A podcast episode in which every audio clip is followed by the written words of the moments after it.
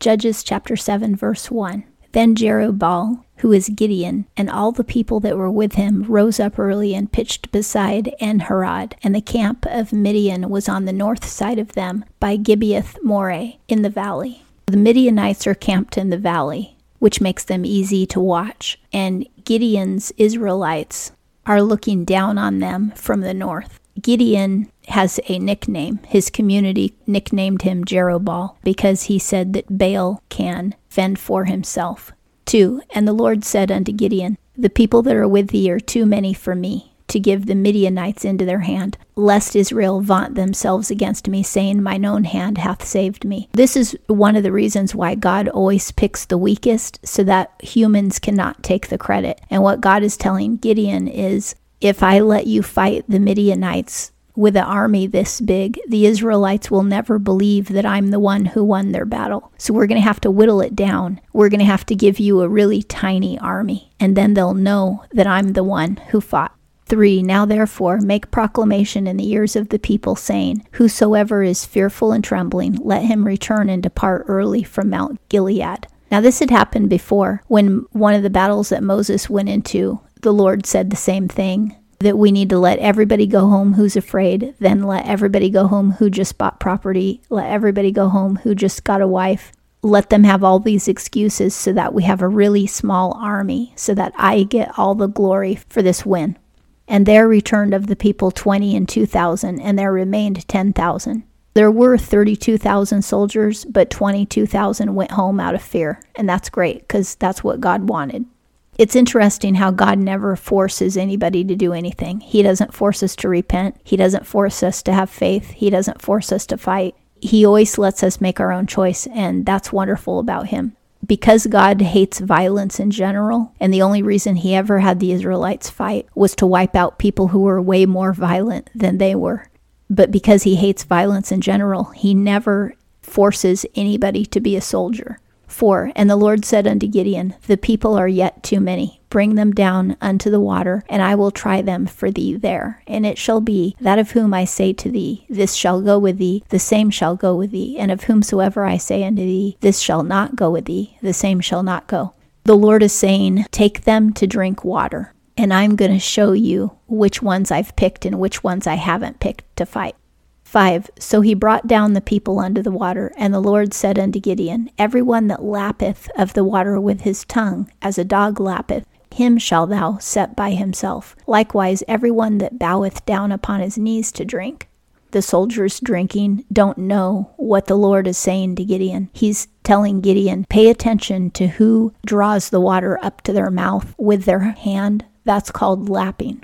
God wants to separate the lappers from the ones who drink straight in the prone position with their lips. 6. And the number of them that lapped, putting their hand to their mouth, was 300 men, but all the rest of the people bowed down upon their knees to drink water. Fewer people lap. God is choosing the fewer number of people. And this has nothing to do with the character of those people. It's simply that he wants the smallest number possible. He picks the group of people that are in the minority. Only 300 are in the minority, the lappers. 7. And the Lord said unto Gideon, By the 300 men that lapped will I save you, and deliver the Midianites into thy hand, and let all the people go every man unto his place. So let all the rest go home. 8. So they took the victuals of the people in their hand and their horns, and he sent all the men of Israel, every man unto his tent, but retained the three hundred men, and the camp of Midian was beneath him in the valley. He is looking down on the camp, which I think is kind of cool because it's easier to look down on your enemy than to look up at your enemy. And he said, Let the soldiers who are going home leave their food with the ones who are going to fight and leave their horns their trumpets behind as well. Now, this is interesting because it's going to leave a very small number of men with a very large number of trumpets. 9. And it came to pass the same night that the Lord said unto him, Arise, get thee down upon the camp, for I have delivered it into thy hand. The Lord is telling Gideon to go down and fight. And this is nighttime. This is all God's plan, and you'll see how it unfolds. 10. But if thou fear to go down, go thou with Purah thy servant down to the camp. 11 And thou shalt hear what they say, and afterward shall thy hands be strengthened to go down upon the camp. God is telling Gideon, I'm going to build your faith and give you more courage by having you go down and listen to what the Midianites are saying about you. Then went he down with Purah his servant unto the uttermost part of the armed men that were in the camp. They went up to the men that they're actually armed to fight, but they didn't go deep into the camp. They stayed as close to the edge of the camp as possible so that they could run away quickly. 12. Now the Midianites and the Amalekites and all the children of the east lay along in the valley like locusts for multitude. It's just hyperbole. It isn't lying, it's just exaggerating to make a point. There were so many of them that might as well have been like locusts. And their camels were without number, as the sand which is upon the seashore for multitude. And that's also hyperbole. It's just saying that there were so many camels, there might as well have been as many camels as the sand on the seashore. 13. And when Gideon was come, behold, there was a man telling a dream unto his fellow, and saying, Behold, I dreamed a dream, and lo, a cake of barley bread tumbled into the camp of Midian. Now that means the Israelites, because it's the Israelites who eat barley bread. It's one of their main breads tumbled into the camp of Midian, and came unto the tent, and smote it that it fell, and turned it upside down, that the tent lay flat. He's saying the barley bread, which is the Israelites, just fell into our tent, and the tent was destroyed. And that's like saying your house will fall. 14. And his fellow answered and said, This is nothing else save the sword of Gideon, the son of Joash, a man of Israel. Into his hand God hath delivered Midian and all the host. The other Midianite soldier is interpreting the dream, saying this means that the Israelites, Gideon's army, is going to destroy us. That's the meaning of the dream. 15. And it was so when Gideon heard the telling of the dream and the interpretation thereof that he worshipped, and he returned into the camp of Israel and said, Arise, for the Lord hath delivered into your hand the host of Midian. Gideon is really happy because these two Midianites have prophesied what's going to happen. 16. And he divided the 300 men into three companies. There's three companies, 100 men apiece. And he put into the hands of all of them horns and empty pitchers with torches within the pitchers. God gave Gideon this idea when God had all the other men who left camp leave their horns with the smaller group of men. They're going to use a lot more horns than what they would normally use for 300 men. They're going to use the horns that would signal that there's 30,000 men.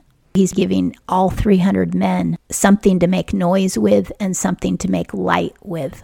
17 And he said unto them, Look on me and do likewise. And behold, when I come to the uttermost part of the camp, it shall be that as I do, so shall ye do. He's telling all the men, Just watch me. It's nighttime, but they all have lanterns. They can watch Gideon go down into the valley and they can see what he's doing and hear what he's doing because in a valley, the acoustics are really good. So the sound is going to come uphill and they will hear crystal clear what Gideon is doing.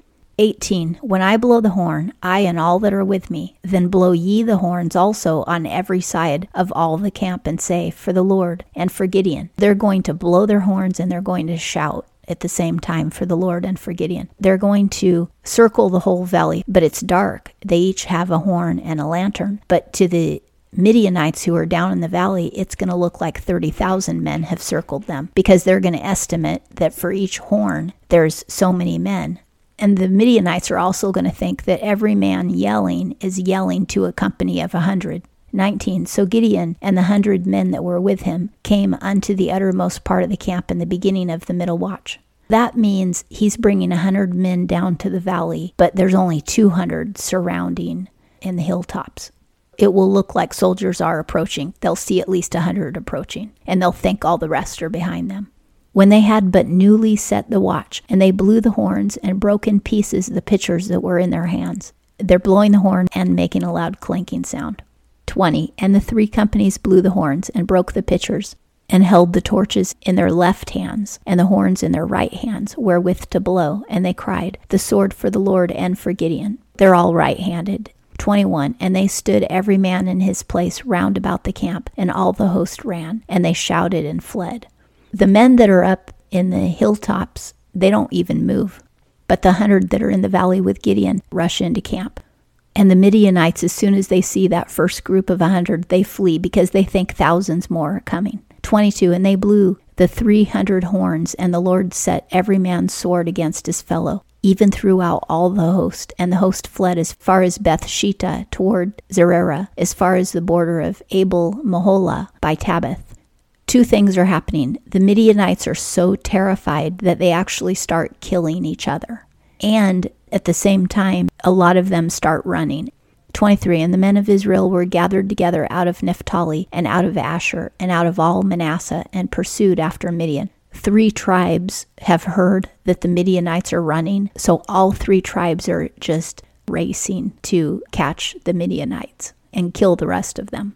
Because now that the Midianites are running and terrified and half dead because they've killed some of their own men, now it's going to be easy to take them over. 24 And Gideon sent messengers throughout all the hill country of Ephraim, saying, Come down against Midian and take before them the waters as far as Bethbara and also the Jordan. They're taking the Jordan back and some of the other waters that the Midianites had stolen from them, which would be like wells and streams. So all the men of Ephraim were gathered together and took the waters as far as Bethbara and also the Jordan River. 25 And they took the two princes of Midian, Oreb and Zeb, and they slew Oreb at the rock of Oreb, and Zeb they slew at the winepress of Zeb. They slew them at their own property as landmarks, so that everybody would know clearly who they were, and it would be an example to others and pursued Midian, and they brought the heads of Oreb and Zeb to Gideon beyond the Jordan. They left the bodies there at their property, and then they brought the heads to Gideon. He's beyond the Jordan now because the Israelites have now taken the Jordan back. And that concludes Judges chapter 7.